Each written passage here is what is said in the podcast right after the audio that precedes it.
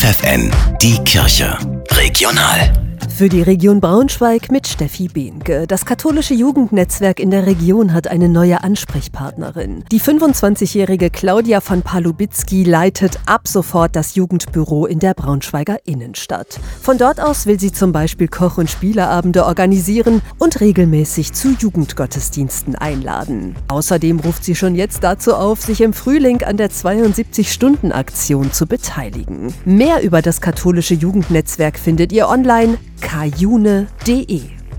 Jeder, der in diesen Tagen einen Gottesdienst besucht, der hat gemerkt, in den Kirchenräumen ist es richtig kalt. Mehr als 8 Grad sollen es nicht sein, so lautet die Empfehlung an die Pfarreien in der Region. Das sagt Dirk Preuß, Leiter des Umweltteams für das Bistum Hildesheim. Für erste Kirchen gibt es darüber hinaus ganz neue Lösungen, damit die Gottesdienstbesucher nicht zu sehr frieren müssen. Also das heißt, wir bringen die Wärme an die Menschen und äh, beheizen nicht mehr den ganzen Kirchenraum, sondern das wird dann sehr klug über Sitzbankheizungen geregelt, sodass man wirklich bloß da, wo man sitzt, es warm hat. In vielen Gotteshäusern müssen sich die Besucher aber nach wie vor so richtig warm anziehen. Für die meisten ist das aber kein Hindernis, sagt Preuß. Und es haben sich viele andere kluge Lösungen ergeben. Da hat man sich mit der evangelischen Kirche zusammengetan, hat abwechselnd nur einen Kirchenraum genutzt und sich so die die Heizkosten gespart, andere sind ins Pfarrheim gegangen. In anderen Kirchen gibt es für alle Besucher eine warme Decke, ein Sitzkissen und heißen Tee, damit sie es im Gottesdienst warm haben.